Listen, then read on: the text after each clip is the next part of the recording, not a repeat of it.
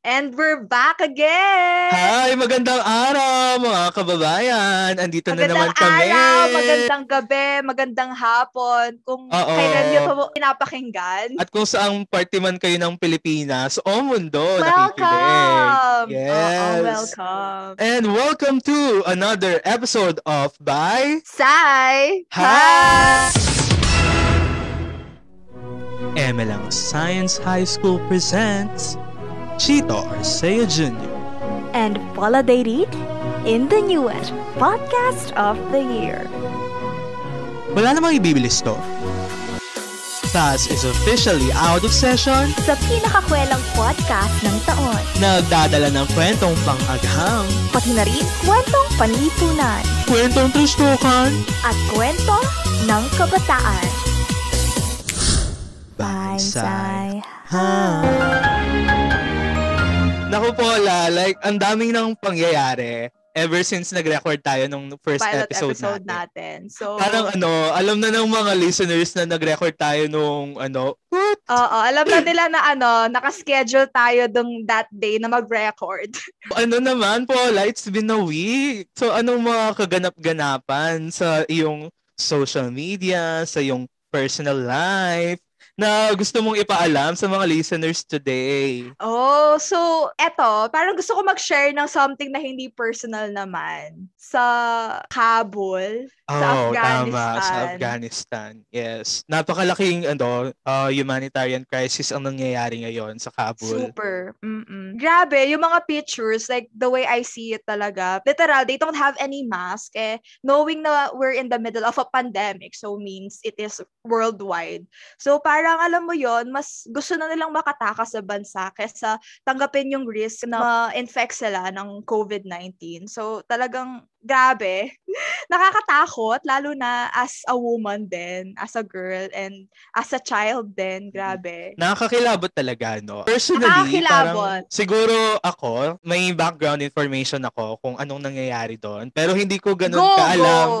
kaalam in depth kung ano talaga yung crisis mismo sa Afghanistan. Of course, we have the Taliban, no, uh, parang overtaking uh-uh. the ano the current government pero ano, um, siguro, ako personally, I need to read more into it. More, ang, same, ano lang, ang akin lang ay talagang kailangan nila ng thoughts, prayers, all the positive energy that we can send to them, kumbaga. And of course, if we can, ano, parang, uh, True. if we can help in, ano, in other ways then, no, uh, making known what the crisis is all about, sharing information that is credible and yes, reliable. being aware. No? Mm-hmm. Uh, and also spreading awareness to not only our circle of friends, our social circle, but also sa ating mga, ano, personal accounts. Since lahat tayo may mga reach. Tama. And siguro ano na And rin. also, aside sa pagiging aware na rin sa sarili mo, eto na rin, parang nananawagan kami sa mga international lawmakers, yung mga may magagawa talaga na ano, mm-hmm. please reach out sa mga kailangan ng tulong. And hindi namin sure kung may nakikinig, pero if meron man, and malay mo yung tatay nila, meron palang ano sa UN, ganon. Like, United Nations do help. your job, period. Tama. Tama. Kasi hindi namin feel. Ang dami nyo palang mga committees dyan and ibang branches. Pero asaan? Asaan? Oo nga, Paula. And honestly, the mere fact na nakakapagsalita tayo about this just goes to show how privileged we are right now. Kasi napakalaki uh-huh. talaga ng parang issue. And yung magnitude talaga ng ano, Super. ng kinakaharap nilang crisis ngayon. Especially, this is ano, parang a long-term conflict, kumbaga. Hindi lang naman ano, Oo, parang... grabe yon 'Di ba? They're living the history like as we mm-hmm. speak. And ano, uh, since they are living they the are, history, mm-hmm. It is important that this history is being disseminated in the right way na kumbaga, nandun tayo sa tamang side ng history. And in order for that to happen, dapat yung information na binibigay natin sa mga tao and sa mga reach natin ay tama. Tama and factual, correct. Mm-hmm. And aside sa pagiging ano aware din, ano rin, sign petition din kung kaya and mm-hmm. gawin niyo kung ano yung makakaya niyo talaga kasi they need our help mo- more than ever lalo na we're in the middle of a pandemic and talagang yung sa kanila hindi lang health yung iniintindi mm-hmm. nila kundi yung buhay nila talaga na sobrang alala. They need our help, they need our prayers, all the help they can get. So, bigay natin sa kanila. Ayun. That's true. Also, ano ha, uh, ingat pala sa petitions. Um, change.org is, yes, maganda yung cause, pero sometimes dahil hindi siya direct, may mga times na hindi talaga natutugunan yung problem. So, if we can find people from oh. Afghanistan mm-hmm. themselves that uh, have set petitions, that have uh, ano, set up donations, mm-hmm. ganon, regarding the issue, of course, to help the people that are in there, uh, let us do the best we can. Of course, uh, as always, nananawagan kami na spread information that is factual and reliable. Always triple check your sources before you retweet, before you share, before you story everything that you are reading. Ayan, so Chito, I think yung sinabi mo, maganda siyang ending sa ating beginning dahil today parang yung usapan natin may relate sa ano recent news and factual information. Oo nga, mga balabalita. I don't know if that's a word. Parang hindi ata word yon. Diyos ko po, parang wala akong natutunan sa Evelang Science High School ah. Sa Pilipino, oo. Oo. Bali-balita. Oo, oo, mga bali-balita, yun na nga. Oo. At dahil dyan, huwag na nating patagalin. Dahil sa, sa totoo lang ha, parang we are living not only in a pandemic, but also in an infodemic. Kaya bilang students, Whoa, as members of the yes. youth, meron tayong pananagutan kung paano tayo mabubuhay sa infodemic na ito. Will we sit in silence mm-hmm, mm-hmm. na parang wala tayong ginagawa and just let the fake news roll? Or will we help spread credible information to actually address the issues that are happening in our world right now. Mare, may natutunan ka naman pala sa Emelak Science High School. Parang oh, yeah. nasabi mo yata. Ay, Kasama siya sa course natin. Hindi siya M. Oo, pero ayun na nga. Ano sa subject yon? MTech, Empowerment Technology. Empowerment Technology. At saka Ay, ano, may di, former ano, term siya. Dili na lang ako mag-talk sa subject na yan. Ayun. So, ayun na nga. Polan, parang napatagal na yung intro natin. Ngayon pa lang tayo magsisimula. O, sige. Uh-oh. So, huwag na natin patagalin. Magpakilala na tayo. Ayan. So, hi guys. My name is Paula and background lang. Naging radio broadcaster ako for a year during my senior high school year, grade 11. And also, parang naging EIC yata ako rin for one year. Unexpected lang yon So, don't Flex! expect much. yes, Tama behavior! And welcome to our second episode. Ayan. Chita! And ako naman si Chito na may background sa journalism. Oo, I was in the background for how many years then? Tamang contribute lang, especially as a science writer, no? And also, uh, nag-graduate ako as a science editor. Pero sa totoo lang, may mga mas deserving sa akin sa title na yun. Pero ano, no, nonetheless, we are still student journalists. We are still campus journalists.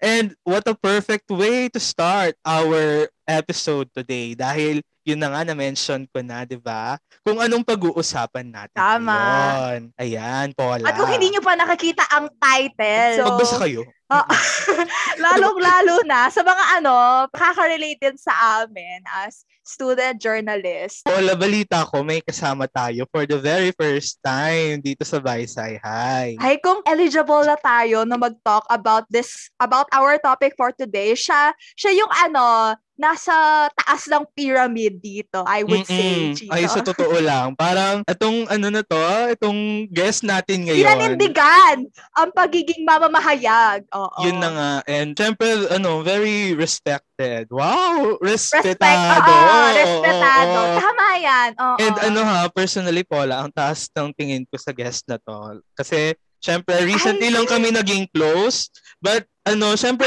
even before that, parang I was always looking from the sidelines na, wow, what an amazing person. And this has inspired me so much. Uh, especially sa high school years ko. Oo, ikaw. Ikaw ba? Talagang ano, talagang siya ang ano ko, model ng pagiging isang student journalist talaga. Ang galing mm. niya. Ang galing mo.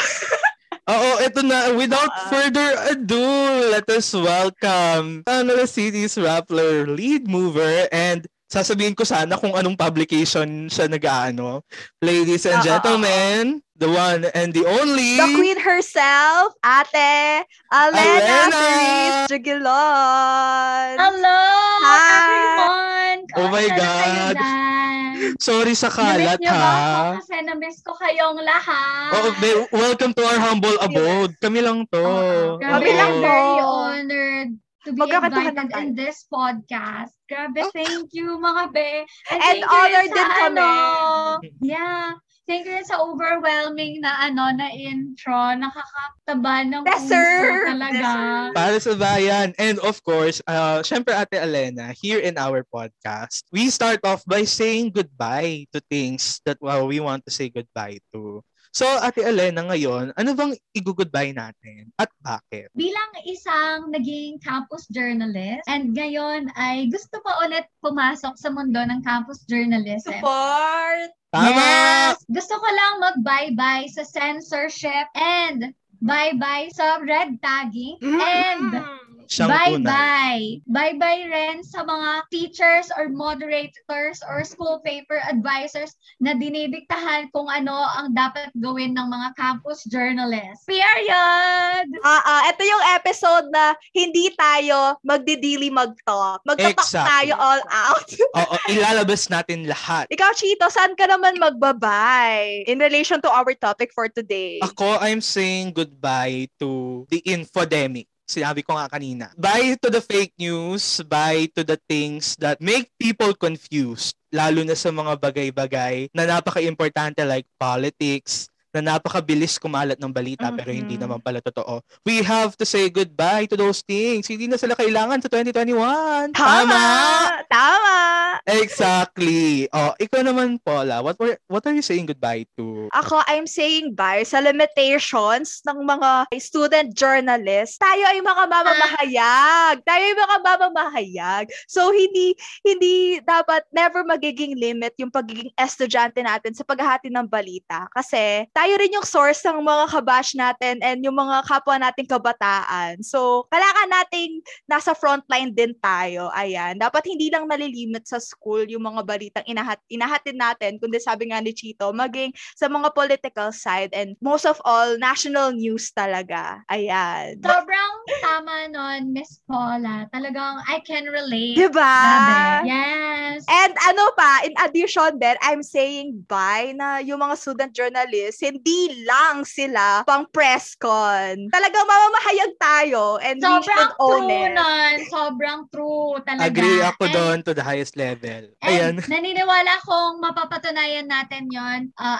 as our podcast goes on. Kasi ang daming nagpatunay na na ang mga Mhm. campus journalists ay hindi lang sila pang eskwelahan. Hindi Meron lang. talaga silang Talaga. nagagawa sa lipunan natin, di ba? Talaga, oo. So ayun, um, syempre, since na-open na nga natin yung pagiging campus journalists natin, since na-open up na nga natin yung about campus journalism, and of course, kung ano ba yung mga passions natin bilang ano mga mamamahayag. Gusto ko lang ano malaman Mhm. from you both kung paano ba nagsimula yung parang ano, yung love niyo for journalism? Like may naging catalyst ba? May specific experience ba? Bakit ba tayo nabighani? Grabe naman yung word na yon. Pero ayun, saan nanggaling yung motivation natin? Motivation and interest. Mm-mm. Yun ba? Yes. Ah, sige, mauna na ako kasi parang medyo ano, walang kwenta yung sagot ko. Eh kasi ano, para noong junior high school, hindi ako nabigyan ng parang spotlight din sa um, journalism in general. Parang, una pa lang, siguro nung grade 10 ako or 9, parang gusto ko nang mag-radyo. But back then, parang may hidwaan between ano, basta dalawang faculty sa ML Science High School. So, parang wala rin akong chance na mag-audition. So, which is parang okay naman kasi, ayun nga, pagtungtong ko ng senior high school, nakapag-audition ako and nabigyan ako ng spotlight and I became the anchor sa radio broadcasting team. And, ayun, napasok ako sa journalism kasi gusto ko lang mag-radyo. Wait lang, walang kwenta, pero ano. Lahat may kwenta, okay. Like, So don't invalidate your experience kasi hindi siya, hindi bongga, and hindi deep yung backstory. Yes! Ah, sige. Tama. Thank you, thank you. Pero ano, parang feeling ko lang, my voice needs to be heard. Pero oo, tama. Kaya ako nag-radio din. And ayun, kinulang lang tayo ng face value kaya hindi tayo nag-TV. Pero ayun, and, nag-enjoy ako kaya tinuloy ko ng grade 12. Ayun, parang during those those two years, those meaningful two years naman, nahatak din ako maging gabay and magbigay information sa student body na sa ML ng Science High School. And ayun, kinuha ko yung role in the middle of a pandemic where we all students need information the most. Ayun. Sobrang nakaka-proud, Mare. Thank you! Hey, pero legit, sobrang nakaka-proud yon. Isipin mo yon sobrang hirap gumawa ng mga babasahin ng mga outputs ng journal. Totoo, Ngayong totoo. pandemic, dahil... Tapos ililibit ka pa? Oo, tama. Kinaya mong i-bear with the circumstances, not only sa virtual world natin, pero pati sa mga people na kay, kay trabaho mo, di ba? Sobrang hirap nun na you can't connect with them physically. Mm, that's true. And ayun, nasabi ko na yung sa akin. How about you, Chito? Ano, ah sa akin siguro, sabi ko nga sa mga friends ko, nanggaling ako sa isang, ano, um, Yums family. Ano, may mga relatives akong social scientists. And of course, marami sa mga tito at tita ko, mga teachers din. And yung parents ko, they're actually both journalists. So talagang bata pa lang mulat na ako dyan. Sa mga galawang media, of course. Uh, not only sa print, of course, but also sa, sa radio din. And sometimes even sa TV. So, ano, dun pa lang, parang, for me, sa upbringing na yon napaka-interesting ng experience kasi sometimes you get to meet people that are ano very high profile may mga makikilala ka na lang ng politicians bigla ganon pero at the same time mm-hmm. you get to see the reality of life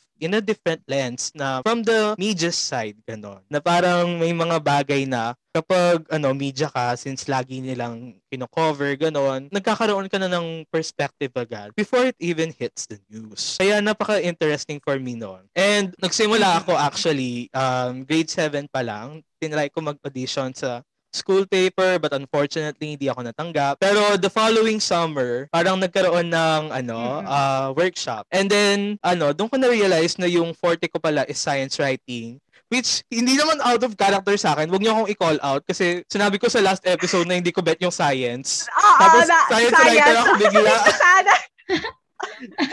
Ano naman, okay, uh, like we we have fun kasi science is a mix of news, editorial, and feature. So, ano, we're really flexible when it comes uh-uh. to delivering the news. Kaya um, nagpatuloy 'yon. Pero ano, uh, unfortunately, sa may mga ibang years talaga na wala akong motivation magsulat. Mamaya na natin i-discuss 'yon. Doon talaga yung start ko kung paano ako namulat sa journalism. Of course, how about you, Ate Alena? Napaka-interesting kasi nang sa'yo. Like, syempre, hindi ka iisang uh-uh. school lang sa six years. So, may experiences ka sa first school mo and sa second school mo. So, gusto naming marinig 'yon. Tama! Yeah. OMG, sa totoo lang, naka-anim na school ko na yata ako, pang-anim ko na yata tong UP. Basta... Legend! Ay, times 3 pala, be. I mean, I mean, pre iba yung preschool ko sa LM ko, sa junior high ko, sa senior high ko, and sa college ko. So, lima pala, sorry. I stand corrected. Pero yun nga, uh, sobrang napaproud ako sa pag-share niyo ng, ano, ng uh, mass com stories niyo kung paano nga ba nag-start yung passion niyo for that. And nakaka-proud kasi at a young age, nagawa niyo na rin yon di ba? And hanggang ngayon, kahit nagka-college na tayo, naglo-look back and nakaka-proud yung mga achievements niyo. Ay, na nag-start yan. kayo, di ba? Ah, Tapos ah. ngayon, binabalikan mo lahat like, shucks, nagawa ko to dati, di ba? So, eto na nga, let me share with you my story. Um, alam pa lang, nag-start na ako kasi yung mother ko, public school teacher siya. Tapos, pinagbubuntis niya pa lang ako, like, may time na nag-national level yung tinuturuan niyang student. Tapos, hindi siya nakasama sa pag-coach sa nationals kasi sa somewhere in the Mindanao yata yun kasi pinagbubuntis oh. niya ako. Tapos like before pa noon and after noon, yung mama ko meron na siyang students na kinoach na nakapunta na sa Tacloban sa nationals ng presscon, ganun talaga. As in ganun level. Pero akala nyo tinuruan niya ako pero no mga be. Ay, hindi talaga. Yes. Mo yon Parang radiation yes. nung fetus ka. Yes.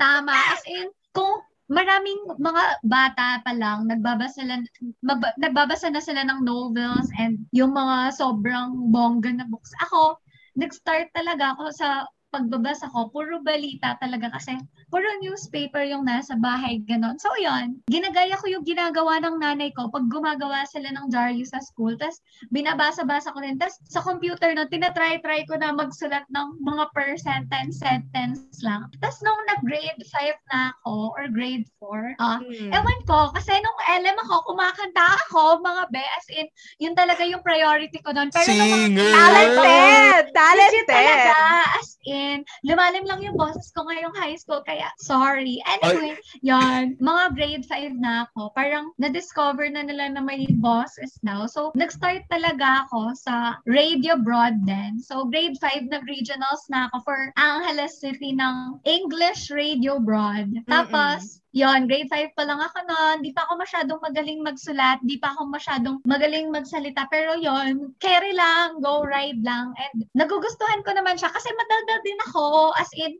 bilang bata, madaldal din ako. So gusto ko rin nakikipag-communicate talaga. And Mm-mm. natutuwa naman ako, nag enjoy din ako sa radio broad kasi yung may pressure na kailangan sa ganitong oras, ganito kaganda yung boses. Kung wala kong chika minute talagang maarte, talagang na-enjoy. Tama, depende sa segment. Oh, yes, oh, kapag diba? showbiz, mag-iba yung boses mo, iba yung attack. Tama, iba din yung sports, iba din kapag formal, kapag malungkot na news. Anyway, Going back, ganun, oh, doon ako nag-start. Tapos, nung grade 6 na ako, nag-regionals din ako, nag-news anchor ako, nag-third place. May ka-partner ako do, pero nag-third place kami na best news anchor sa RSPC. Tapos, English That's radio broad pa ako noon. Tama, yeah, behavior! Yes. Uh, apart from that, nung mga grade 4 pa lang, sumasali na ako dun sa schools, yung parang intra-school, yung sa loob mm-hmm. ng school na press con. Tapos may time na nag nagkipaglaban ako, grade 5 yata yon or grade 6. Tapos nagsa third place na ako sa school pa lang kahit ang dami naming sumasali, ganon. So yun, parang nakita ko sa sarili ko na yun talaga, parang ayoko kasi na puro salita lang, ayoko rin na puro sulat lang. Gusto ko mm-hmm. nagagawa ko both. Gusto ko talaga na maging wholesome na journalist. Tama, versatility. Love it. Oh, yes. yes. Tama, versatility. Thank you for that word. And yun. Tapos, nung nag-high school ako, wala akong pinag-auditionan talaga kasi di naman ako sporty nung LM. Di rin ako yung sobrang-sobrang tanino. Nag-audition lang ako sa one club which is yung Toot. Basta, yes! Ano siya? Uh, ano Censored. Yes, censored. Sorry. Basta yon Nag-audition ako sa isang Filipino publication sa Sai High na pinagmulan ko ng junior high school. And yung audition na yun, parang sinabi na lang na, meron bang gusto ditong mag-audition sa Toot? And then sabi uh-uh. ko, ah, ah. OMG, gusto ko po. So yun, maulan na afternoon pa yun as in after class. Tapos pumunta lang ako doon, nagsulat lang ako, and then, ilang days lang after, nirelease na nila yung mga pumasa. De, pasado ako. Like, hindi ako, like, yes! OMG. So, doon ko nasabi na, oh, sige, if dito ta- dito talaga ako yung pumasa talaga ako ng bongga na walang preparation and all. Baka dito nga ako. So, yun pinagpatuloy ko naman although di lang active yung publication nung lumaan. Mm-hmm. Pero nung patapos na ako sa junior high, naging active na siya and yun, nakapag-contribute naman ako. Ay, SKL pala, sa Jaryo din namin ng LM, meron din akong mga contributions doon. So, yun, share ko lang. Yes, naman. Ayun, parang ano, like, ang bata mo nag-start. Imagine, LM pa lang. Parang Oo ano, di ba? Hindi, girl. Fetus pa lang, be. Nagpa-practice Oo, na siya. Be, like, Talagang yung, dinadala na siya ng nanay niya sa NSP. ng nanay niya, kino-coach rin yung fetus na nasa yes. loob. Oo. Oo. Yes, true yun. Pero alam nyo, mga be, kahit nanay ko yung nagko-coach-coach na siya, photo journal, news writing, ganon. As in, ano, siya pa yung parang naging kalaban ko na mas nag-push sa akin to be better on my own. May time doon mm-hmm. na sinabi niya na, nagtanong ako sa kanya kasi may finifill up akong form na, what are your weaknesses? Tapos tinanong ko sa kanya kung ano ba yung weaknesses ko sa journalism. Tapos sinabi niya, ayun, sulat mo na incompetent ka pa sa pagsulat. Oh my God! oh my God! Okay lang yun. Wala ako akong pake. Talagang nagpatuloy lang ako and all. Nilabanan ko talaga. As in, hindi ko kailangan patunayan sa kanya. Kailangan kong patunayan sa sarili ko na hindi ako incompetent. So, Tama. Yun. Hindi, ano parang ako kasi nakaka-relate ako dun sa parents. Paminsan yung biggest competition mo, ganon. Alam ko nung Oh. ano, nung nag-DSPC ako, ganon. Tapos parang sinabi sa akin, lumaban kang DSPC, tapos natalo ka. Anak ba talaga kita? Something like that, ganon. tapos syempre, parang ano. Talaga? pag- oo. Tapos parang ano, oh my God. Sabi ng nanay ko, editor-in-chief ako. Tapos yung anak ko natalo sa DSPC. Ngayon tinatawanan ko na lang. Pero parang dati, Okay oh my lang yun. God. ano, Oo, parang di ba dati parang dinibdib pa natin? Mm, Pero looking back, gets na rin naman natin. And especially, of Tama. course, aside sa fact na parents natin sila, of course, they also have the expertise na ma-offer talaga. So, Yes, sometimes we tama. need tough love, di ba? Yes, tough love talaga. At saka sabi nila like ano, hindi naman laging masaya lahat. Meron din kailangang maging opposing factor for you to be stronger. Tama. For you to Tama. keep moving, for you to fight talaga. Na What doesn't kill you makes you stronger. Makes you stronger. Oo, sabi ni Miss Kelly Clarkson. Oo. Tama! Meron bang, ano, isang incident or isang news na kinover nyo and talagang tumatak sa isip nyo, gano'n? Uh, it can be from uh, LM, from junior high, or something like that, na, oh my God, hindi ko makakalimutan tong experience na to. Ano yun para sa inyo? Hmm.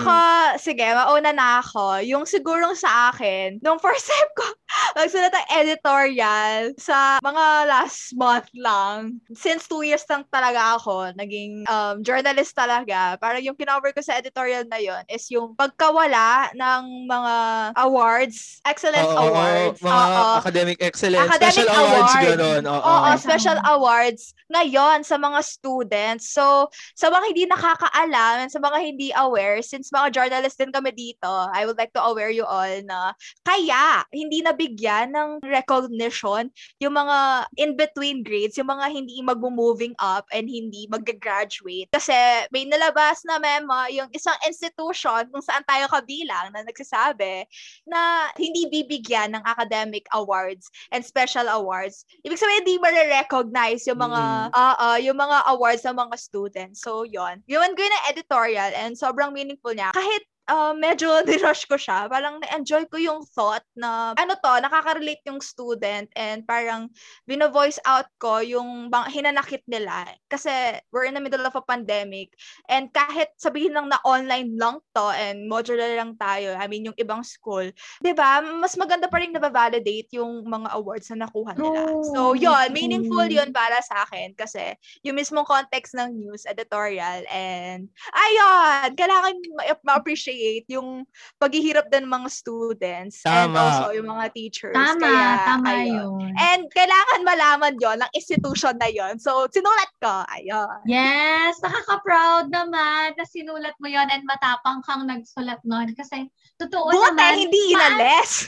tama, dapat, Dapat, dapat naman hindi lang. talaga alisin yon kasi for the awareness of everyone talaga and para ma-realize din ng nakararami na parang yung simpleng recognition lang is already a great Oo. booster for them to continue moving forward, continue giving their best. Isipin mo yon like, nag-start ba yon ngayong pandemic? Kasi kung nag-start yung memo na yon, Oo. Oo, yes. pandemic, Oo. Nag-start siya during the Yung pandemic. second Nyo. sem. Oo. isipin nyo, sobrang, sobrang hirap mag-aaral ng pandemic. Talagang magre-rely ka talaga sa sarili mo. Tapos, ang hirap pang matuto kasi limited hours lang. Tapos, nakakasakit na ng ulo, ng eyes, Di ng ba? likod. Di ba? Oo. Tapos, hindi pa mababalidate. Sino na lang magsasabi sa'yo kundi yung family mo, yung friends mo, yung loved ones mo talaga. And Oo. yung sarili mo talaga. So, ayun. Kung sino Hindi man siya, yun. Diba? Hindi siya pagmamayabang. Yun nga yung siya, tanong parang- ko.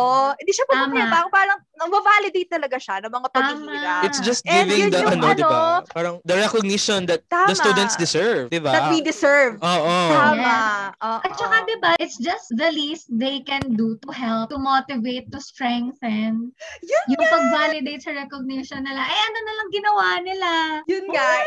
Hindi ko pa rin alam yung rason kung bakit Mm. nilabas yung memo na yon. Ano Ano naman, nag, nagtitipid sila sa medals kasi instead na pambili ng medals or pan, pambili ng certificates, iko-corrupt na lang nila. Charot! ano, ang ang masasabi ko na lang ay hintayin natin ang commission on audit. Yes. I, I stand, we stand, you stand. Tama. Tama. I mean, okay lang na walang medal, pero kahit ano, recognition, yung in- ultimong virtual recognition lang, wala rin. Kasi naglabas ng memo eh. Like, strictly kailangan sundin yun ng bawat school. So, bakit? That's the question. Dagdag ko lang, last na lang, segue ko lang, yung kasi institution na yon na nagpalabas ng memo na hindi natin i-recognize yung mga grade 1 to 5 and Kemerlu Kemerlu na may hindi mag-graduate. Meron kasi silang issue, parang na-flag na sila for the questionable use ng funds worth 8 billion. So, ayun, thank you, oh. Inquirer.net. Thank ayun. you. Let's always fact check, ha? Fact check. Uh, yes, fact check tayo. They know reliable sources. Oo, infodemic who. Dagdag ko lang, like, very, ano lang, very slight chika lang. Yun nga, dun, related din sa issue na yon. Oh. Since, di ba, may friends tayo na lower years, ganon. Tapos, recently mm-hmm. lang, as in, ano, nung isang araw lang, hindi ko na i-reveal, baka ma-reveal ang recording date. May nagsabi sa akin na bakit daw naghirap pa sila kung wala namang recognition ganon. Tapos parang ang sakit pakinggan nun. Kasi ano, sometimes Tama. ano, uh, parang the students just need something that will push them para pagpatuloy yung good work na yon. Tama. Kasi kung hindi naman na-recognize, mm-hmm. syempre may isip natin like what is it worth? Kaya ano, um may mga tama. reasonings, diba? May mga reasoning ang DepEd on why that memo was released. Pero we as students, on the other hand naman, ano kailangan pa rin talaga natin yon to just to recognize mm-hmm. the hard work and all the things that we've been through, all the hurdles just to finish yeah. yung school year na to. Napakahirap. Yon, yun lang Tama. yung masasabi.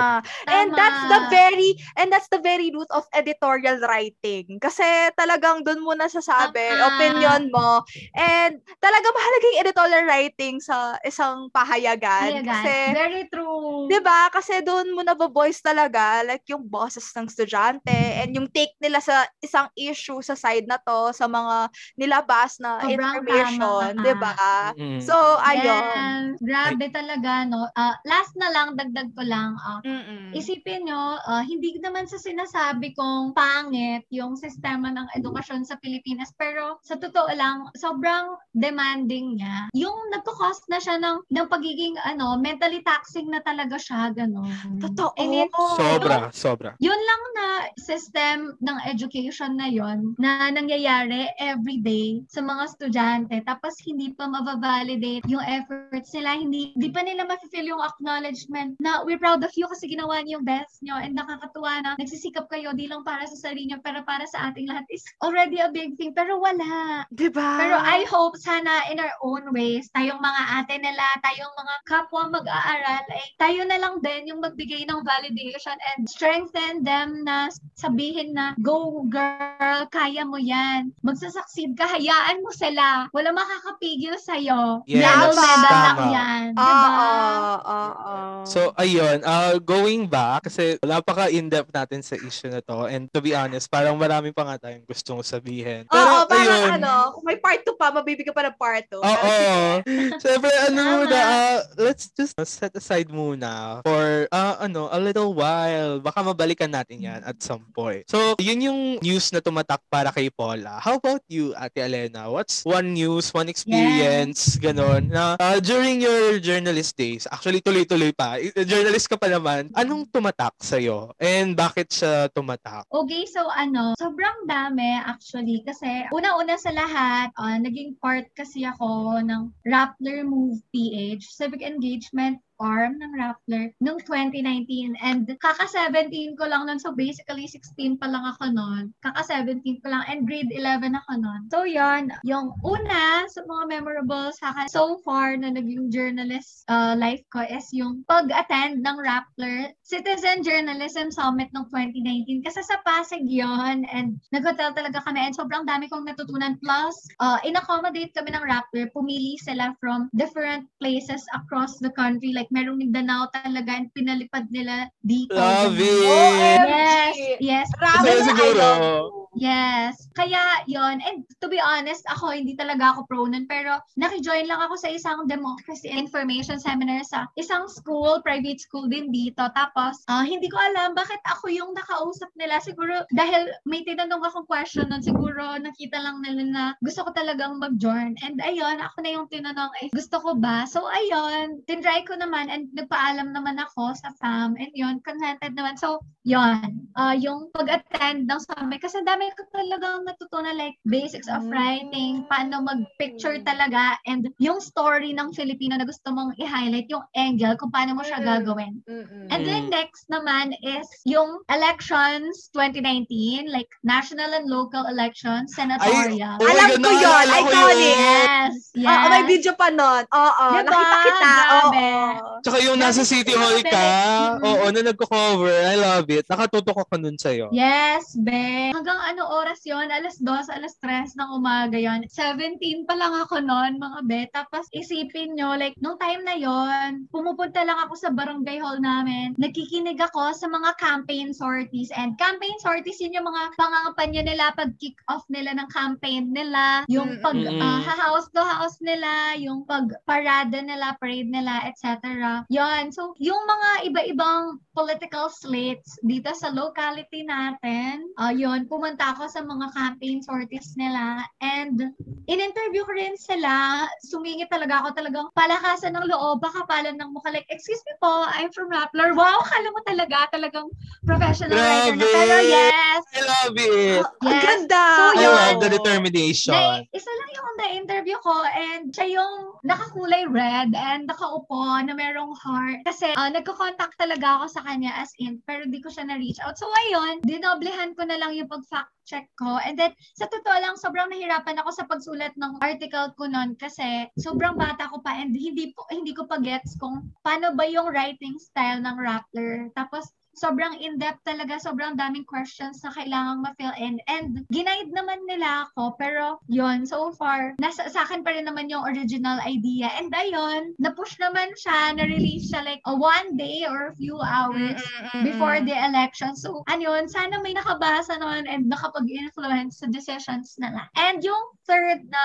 last na to, is yung last year, nung onslaught ng pandemic, sobrang laking issue kasi nito. Like, nabalitaan ko, meron lang someone na nag-tweet ng video na merong barangay captain oh! sa barangay nila.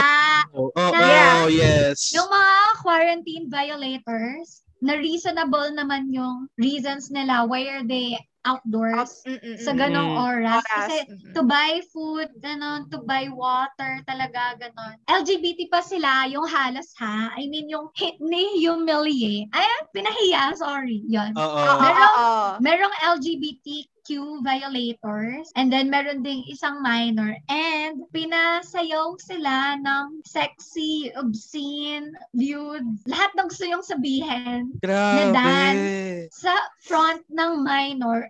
And, oh ang pinakamalala doon is, pinakita yon sa Facebook Live. Kaya talagang mm-hmm. na-humiliate as in kinabukasan pinagtatawanan talaga yung mga LGBTQ na yon and hindi sila makalabas. Talagang yung nagka-anxiety sila na nakulong lang sila sa loob ng bahay nila after a few days. And na-post pa yun sa Facebook. Tapos, ang hirap pa kasi Facebook live yon as in live talaga. Tapos, ang daming nagko-comment, pinagtatawanan na, sana sinama mo sa ganito. Sana po pinaganito nyo sila. Diba? Alam niyo yun? Ang lala. Ang, ang sahol. Ang like, sasahol. Sobrang true. And, kung naririnig nyo, o kung nakikinig kayo, ang sahol, opo. Yes. Sobrang sahol talaga. Isipin nyo yun. Like, pinagtawalan nila. And, syempre, yung captain nila is lalaki siya. So, syempre, kung gano'n, di patriarchal na. Dapat siya na. Damakis mo, oo. Yeah, talagang ma- ma-feel mo talaga yung inequality kasi yung ibang quarantine violators, like, pinag-community service sila, pinaglinis and all. Pero siya talaga, yung mga LGBTQ talaga, pinasayaw pa sila ng Zoom Zumba for one hour, oh 18 songs, ganon. Oh and, nung nabalitaan ko yun sa Twitter, like, night lang yun, and then meron lang nag-share sa akin. And then, titry ko talagang i-reach out yung mga victims and yung nag-post sa Twitter. Actually, yung nag-post sa Twitter nun is a youth sa barangay nila. Um, mm. Kasi age lang din natin or mas matanda or mas bata sa akin. I can't remember na. Pero kasi parang siya yung naging source nun for the people to know. So, nung nakita yun talagang chinat ko siya and sinabi niya kung sino yung mga LGBTQ na yon and talagang nag-reach out and kinabukasan talagang nagpa-load ako and kinol ko sila. As in, kinol ko talaga and sinulat ko. So, talagang first-hand information gathering talaga. And Mm-mm-mm. sobrang hirap nun kasi kailangan makuha mo lahat ng sides. Like, yung sides na, side ng victim, and yung corner of the story ng captain. Medyo nahirapan lang ako sa pagkuha ng corner ng captain kasi Mm-mm. parang busy daw siya and uh, may ginagawa siya pero parang may nag-push sa kanya na to clear it out na. So yun, Uh, mm. Nag-reply naman siya sa akin and sumagot naman siya and nag-post siya ng apology video tapos dinelete niya pero buti na lang na Nakuha mo? record ko din. Ang bilis! Galing! The efficiency. Yes, We love in, it. As in, bago pa mangyari yon like nag-stalk na ako sa kanya and this screen record ko na and yon kaya merong kung makikita nyo man yung article na yon meron siyang carousel. Carousel pala yung term sa parang video na short video along with the articles. So yon mm. tapos oh, yes. uh, sobrang remarkable na sa akin kasi the night na pinagkatiwalaan ako nung guide ko sa Rappler mm-hmm. Move PH. Sabi niya, Alena, you know this angle best. So, pinagkatiwalaan niya ako and natuwa ako kasi dun sa sinulat ko, syempre meron pa rin edits pero hindi yung super major edits. Mm-hmm. Plus, talagang yung mga nilagay lang nila na edits is yung para safe talaga na hindi kami i-criticize talaga na para makita na fair and just yung article talaga. And sobrang naging memorable din siya sa akin kasi the night na ma-release siya, exclusive pa lang siya sa Rappler. Rappler yung unang nag-release nung article na yon. And thanks to you. Yes. And Tama. Then, kinabukasan nakita ko, kinabukasan nakita ko, meron na sa ABS-CBN, tapos meron na sa GMA na nagpunta rin doon. Tapos nakakatuwa kasi like, meron pang nag-PM sa akin kasi nga nakasulat yung pangalan ko, di ba? As the writer. Nandun yung uh, byline, which is my name. Tapos, nag-PM sa akin yung Rainbow Rights PH, one of the orgs na nagpo-protect and nagsa-safeguard and nagpo-promote ng rights ng yes. LGBTQ talagang mm-hmm. nag-BM sila to reach out and to ask details para makontak nila mm-hmm. yung mga LGBTQ. So, yun, parang, uh, it was a brave move for me na uh, 18 pa lang ako doon. Uh, it was a brave, brave move for, for me kasi parang yun nga, first pa lang siya na na-release ng Rappler. I mean, mm-hmm. about 18 pa lang ako, hindi talaga ako professional.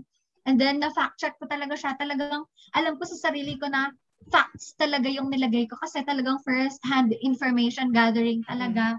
And then, uh, ako yung nakaisip ng angle kasi meron pa silang ibang pinonish although nakakainis yung uh, ginawa nila sa LGBTQ. So, yun, yun yung angle ko. And then, yung thing na meron talagang nag-reach out na orgs to help them. And then, last na lang, Mm-mm. sobrang dami niyang engagement sa Twitter. Like, twice or thrice siyang tinweet. Hindi lang sa Move PH na mm. account, pero sa Rappler talaga. Tapos, nung nakita ko yung engagement, umabot ng 5 to 10,000 yung hearts. Tapos, ilang libo din yung retweets. Tapos makikita mo yung mga comments talagang ang sahol. Mm-hmm. And ayun, last na lang talaga, naging memorable siya sa akin kasi out of the articles na nagka-criticize talaga and ayaw i-tolerate yung injustice, of course. Yun yung parang suspect namin na naging reason kung bakit ako na red tag. So, yun. And oh. yung red tagging ko talaga is verified na totoo nga na red tag ako kasi uh, I have a policeman na cousin. Oh gosh, hindi deserve. Siya yung nag-inform sa akin noon one month after that article was released. And then, ayun, talaga sinabi niya na may picture na raw ako and background information sa investigation ng PNP. Grabe And, yun! Oh yun, talagang natakot ako nun. So, yun din yung naging reason kung bakit dun sa article na yon natanggal sa taas ng part yung name ko. Pero makikita naman siya sa baba. And ayun, yun lang. Parang dun ko din na-realize na sobrang powerful ng information. Kasi kasi nagawa mong aware yung mga tao na meron pala ganitong barangay captain and ayun, parang kinakancel na siya sa lipunan nila kasi sa barangay nila kasi nga ganun siya and tinetreaten niya talaga yung mga people niya. Tapos, uh, pero ding nag-reach out na orgs nung nabalitaan nila yun. And yun talagang na-realize mo na nagka-come together yung community mm-hmm. na nagiging united tayong lahat. And ang maganda doon is yung mga gumawa ng news na yon at nag-reach out sa iyo ay both mga kabataan. Tama. Diba?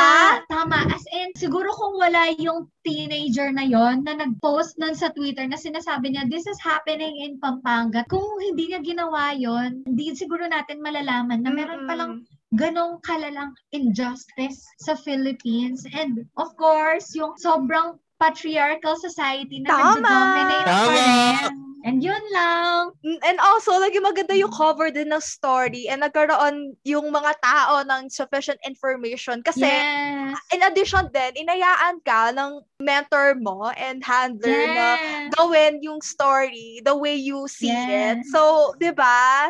Talaga, ang dami, ang daming lesson na makukuha doon talaga. Kabataan. Kabataan Mag-alsahan talaga. talaga. Oo, and siguro naalis na rin yung notion na ano, parang, ay, masyado akong bata para i-cover tong tama. news na to. Sobrang Kasi grabe, tama. napaka-powerful noon. Like, you know, as a 17, 18-year-old to deliver a news na ganun kalaki. Ganun and, ka- and even, ano, parang sabihin na nating local news siya, but the impact that it had Grabe, talagang yes. even with the organizations that are reaching out, parang damang-dama mo talaga that mm-hmm. ano, parang this is a cause worth fighting for and this is a cause that I have to report. Dahil kailangan mm-hmm. malaman to ng mga tao. I'm so proud of you, ate, for having that will and that determination. Super. Grabe.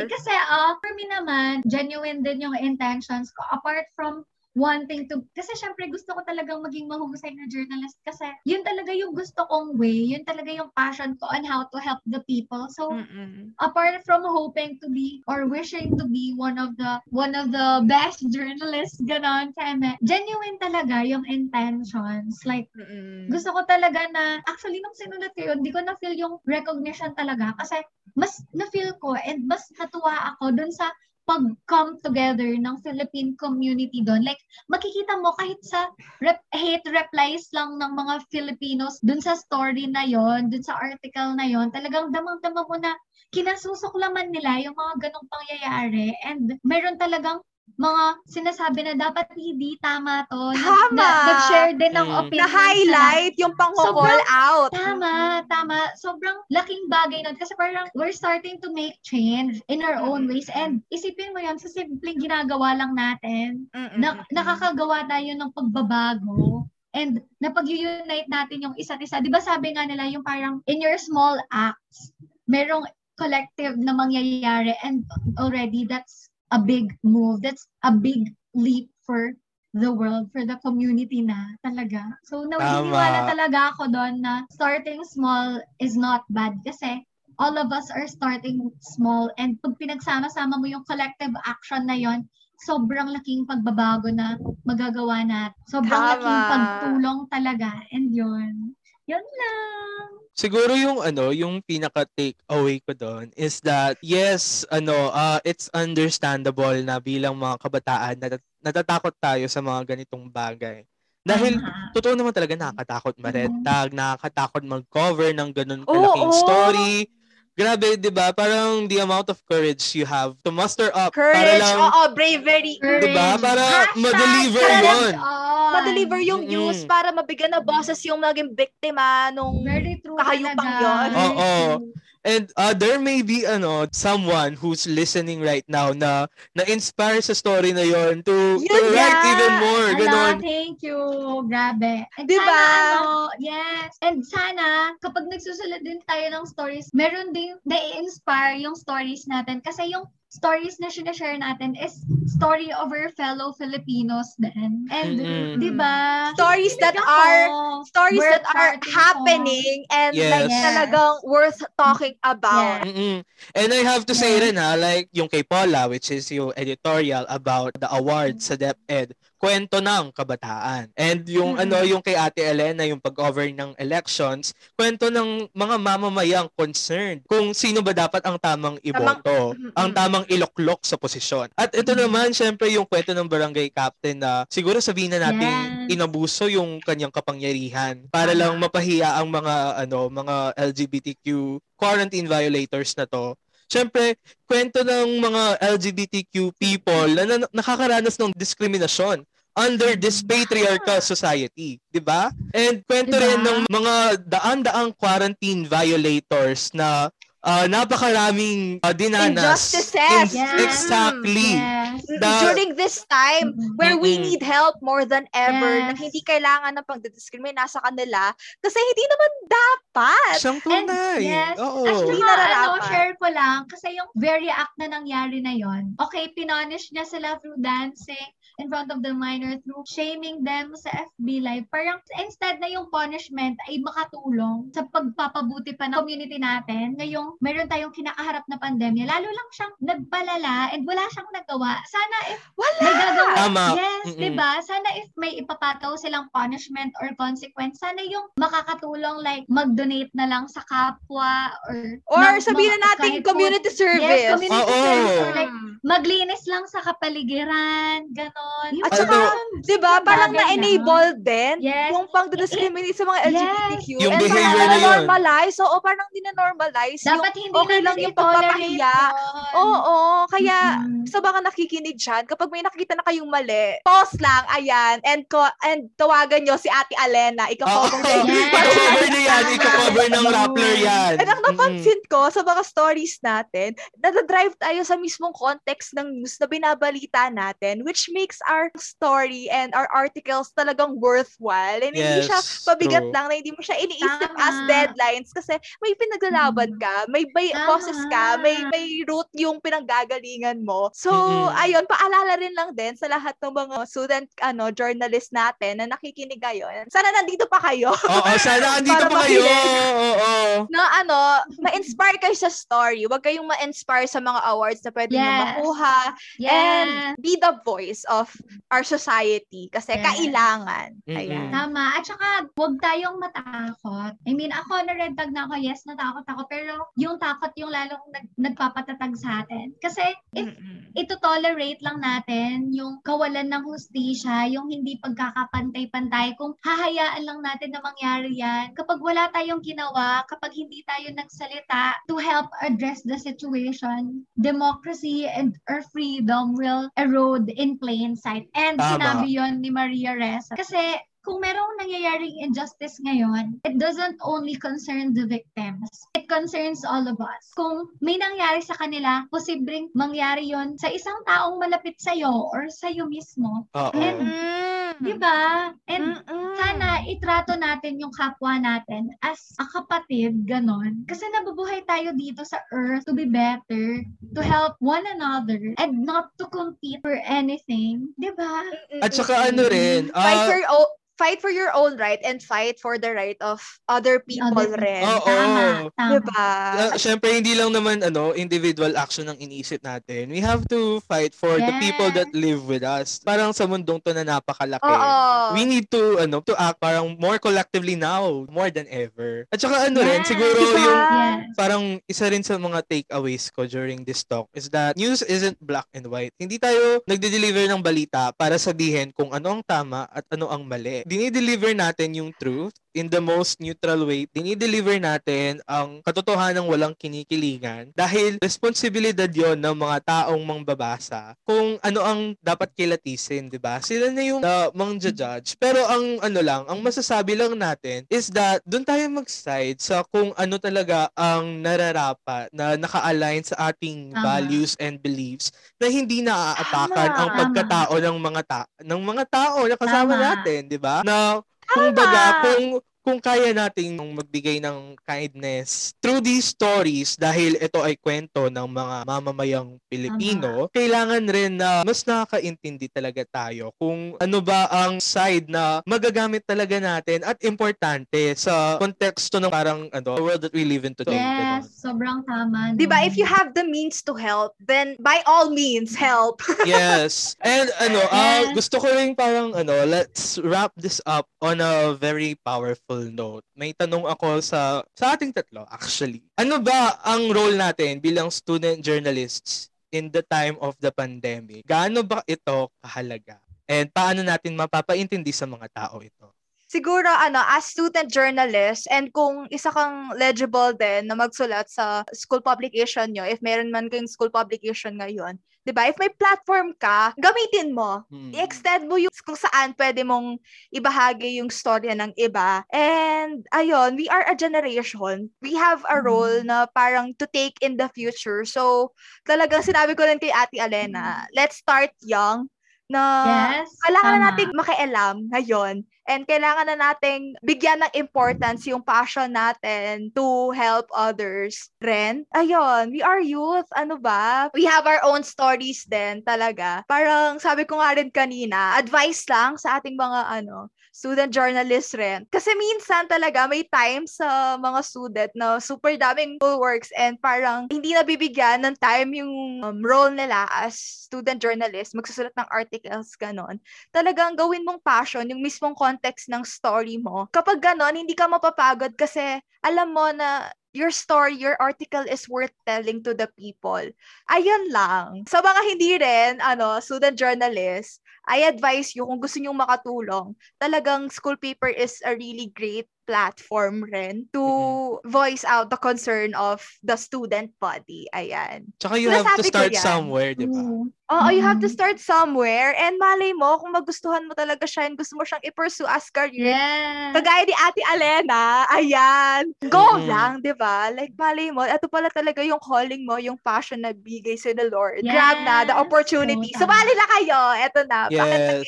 Tama. And sobrang agree ako sa mga sinabi ni Miss Paula. Pero, yun nga, kahit mahirap yung mga naging experiences ko or namin as campus journalists nung sitch namin, we encourage you talaga to be campus journalists, especially if you're passionate din sa pagsulat at pagbabalita talaga. Kasi, you know guys, information is powerful, news is powerful. It influences our lives or decisions. And lalo na ngayong pandemic, talagang sobrang laki ng role ng campus journalists kasi una-una sa lahat, sobrang malawak yung infodemic na nangyayari ngayon. And as campus journalists, ay yung mga kapwa estudyante natin, pwede natin silang matulungan kung ano nga ba yung balita na paniniwalaan Oo. na sa, sa pamamagitan ng pag-verify for them by writing news pero syempre with proper acknowledgement naman sa main sources since campus journalists nga tayo medyo mas aware tayo sa pag-fact check sa pag-verify ng information so tayo yung mag-share sa kanila kung ano nga ba yung dapat paniwalaan kung ano ba yung mga dapat tignan bago paniwalaan. For instance, yung date, yung kasamang photos, yung information, and kung sino yung nag-post. Yun, Tama. yun talaga yung pinaka-basic sa fact-checking. I'm so, sorry, na, na-talk. Practice uh, yan daw sa, sa, ano sa yes, webinar. Webinar, yes. yes, may webinar ako sa LM student. Ay, Few points pala, sorry. Ay, ay, ay, ay, ay, reveal? Sorry, sorry, sorry. So, ayun na nga, oh bukod sa pagsulat ng balita at pagturo kahit sa kwentuhan lang kung paano nga ba mag-fact check and kung ano yung dapat na paniwalaan natin siguro is yung pag-share din ng side natin. Kasi yes, we're campus journalists. Sa newspaper, ganon, talagang kailangan walang bias. Pero we can share our opinions then, our thoughts. Kasi mahalaga talaga yung boses ng kabataan. Tama! Through, through feature and through editorial. Kasi iba yung pinagdaraanan ng mga nakatatanda ngayon. And binabahagi nila ngayon kasi as of the moment, sila yung leaders ng bansa natin. And tayo naman bilang kabataan, syempre nakikinig tayo sa mga payo nila pero kailangan din nilang maintindihan kung ano yung pinagdaraanan natin. Kasi sa totoo lang, nakaka-proud tong generation natin kasi mas nagiging mulat na tayo. Pati oh, yung mga mas bata sa atin. Tama! Mas, oo. mas nagiging, mas nagiging vocal na rin sila. Hindi naman, it doesn't mean na nagre-reklamo sila, pero yung they are standing up for what should be, ganon. Kung mm-hmm. ano yung dapat, kung ano yung dapat na mangyari. And sobrang laking bagay na yon and sa ginagawa natin to, sa mga simpleng bagay lang to, alam po, marami pa tayong magagawa as campus journalists apart Tama. from writing sa newspaper. Pero kahit sa social media accounts natin and sa pag-share or retweet lang ng mga verified information, kahit sa simpleng kwentuhan lang na pagsabi sa kanila ng facts and all that. Sobrang laking tulong na nun. Mm. Kasi nga, let's speak truth to power. Mm-hmm. 'Di ba? Guys, uh, last lang pala ito. Hinanap ko talaga siya kasi nung nabasa ko tong article na to, kilala niyo si Randy Ekanis? Oo, oh, oo, oh, yes. Yes. Last year siya yung tinadad ng saksak sa bahay niya sa QC.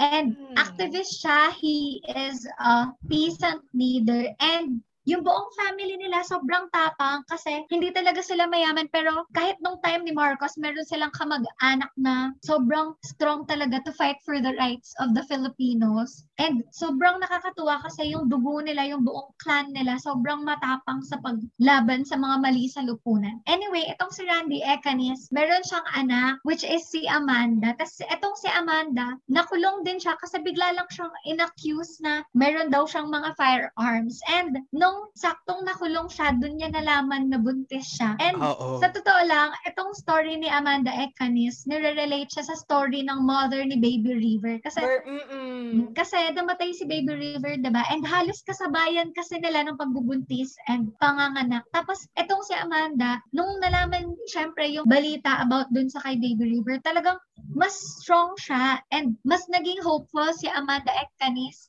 na makalabas ulit kasi gusto niyang protektahan yung baby niya at the same time gusto niyang ipagpatuloy yung advocacy niya to help the peasants din, gano'n. Tapos, meron siyang sinabi na quote. Ito yung sinabi niya. Instead na pumili ka between fear and hope. And pinili niya talaga is hope. Tapos, sinabi niya, eto, to quote Amanda Ekanis, sabi niya, kung saan nanggagaling ang katatagan, dun yung pag-unawa kung ano nga ba ang pinaglalaban. And nung nabasa ko yun, oh. Tinuit ko yon Grabe, if nyo nakita. Nung nabasa ko yan, tas like, shit, sobrang tapang ng pamilya nila. Kasi itong si Amanda, yun nga, pinagpapatay yung tatay niya, sinaksak. And hindi siya nakadalo sa libing. Hindi man lang niya nalibing yung tatay niya kasi nga, yun yung saktong pagkulong sa kanya, pag-detain sa kanya and hindi siya pinayagan. Tapos, may baby pa siya noon. Tapos, yung baby niya, pinangalan niya sa tatay niya and sa isang tito niya na writer nung time ni Marcos. Marcos. Mm. Oo.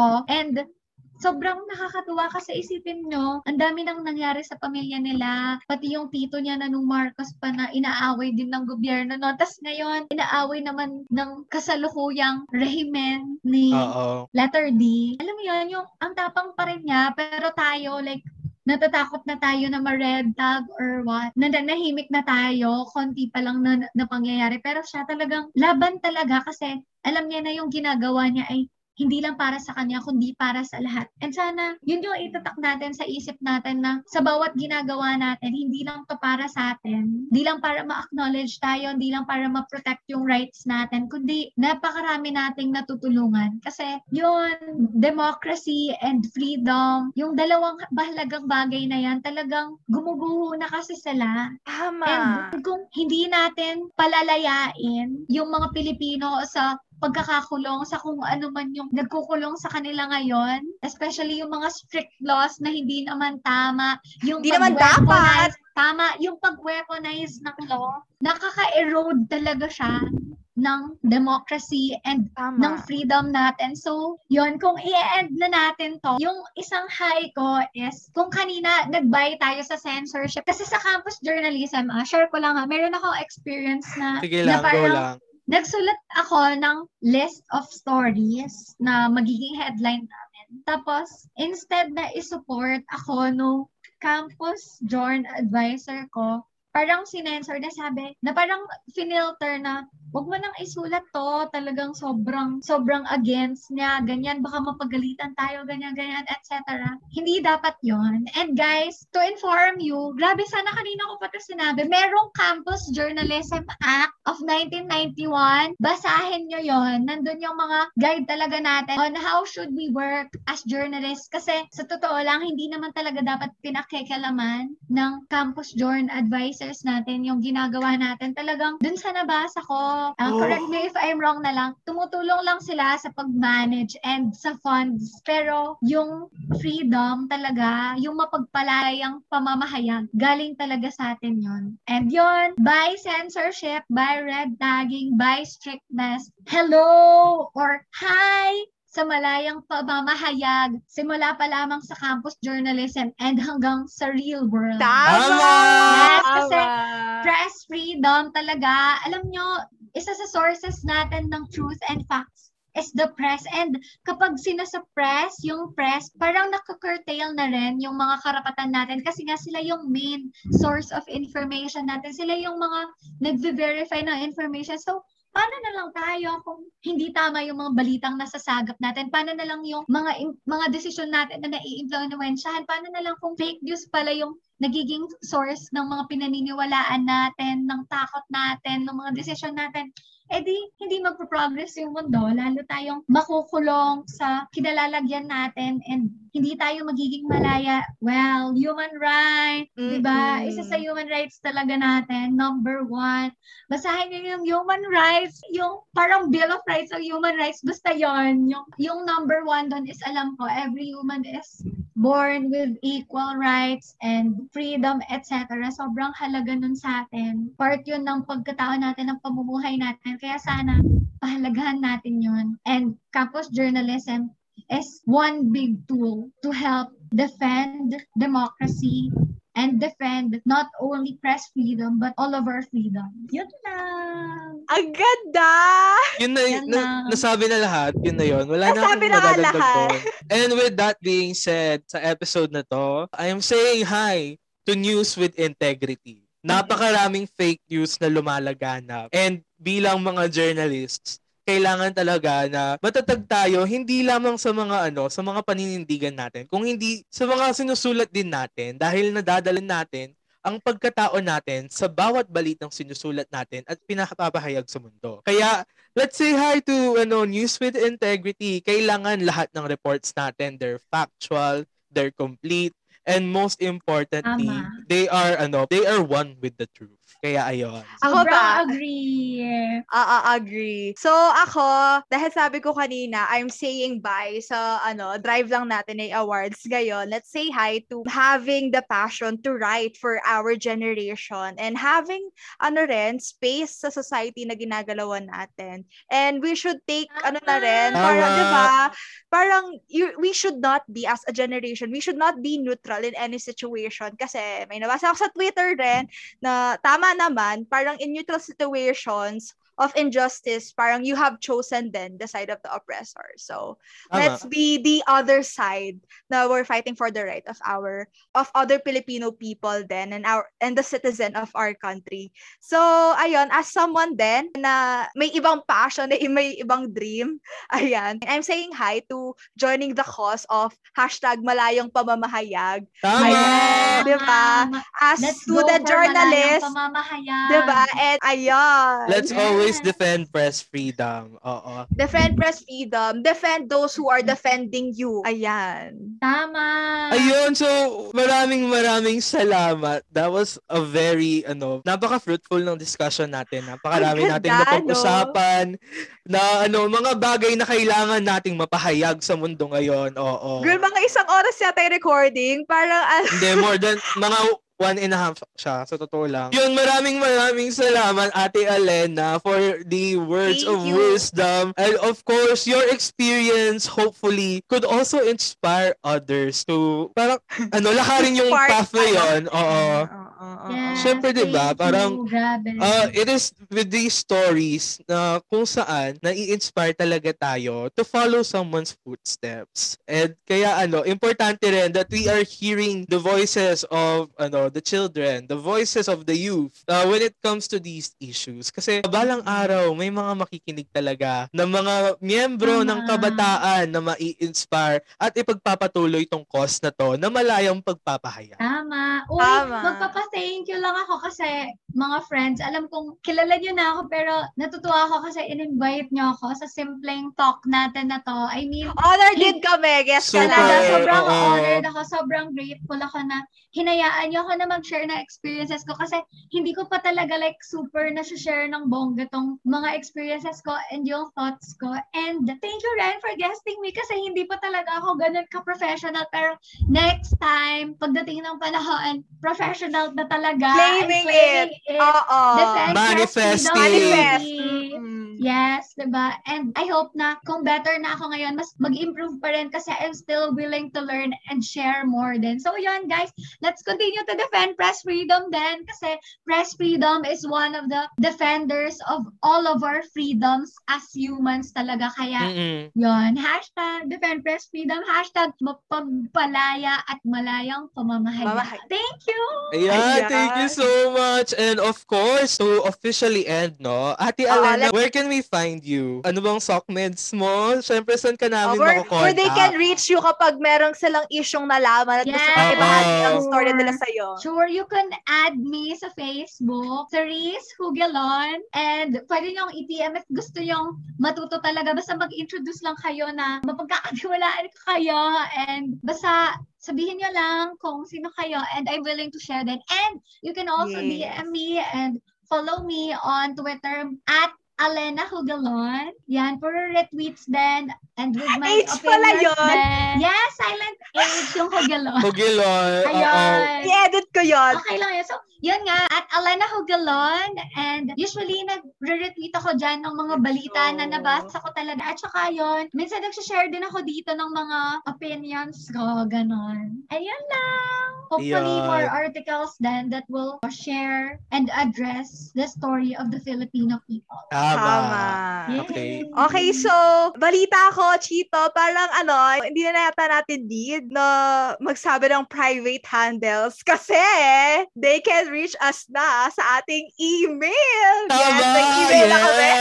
Oo, kakaset up lang. We have ano, a Gmail account. So, you guys can contact us at hi at gmail.com. If you have any inquiries, if you have topics that you want to share na gusto niyong pag-usapan natin, di ba? Why not? And of course, uh, like we mentioned sa first episode, nandiyan pa rin naman yung mga, ano, yung mga socials namin. Balikan niyo na lang. Oo. Uh-uh. Tsaka pwede niyo pang i-prank call si Paula sa kanyang number. Uh-uh. Pwede niyo pa akong bigyan ng ano, Gcash kung may ano kayo, sobrang yaman. Tama!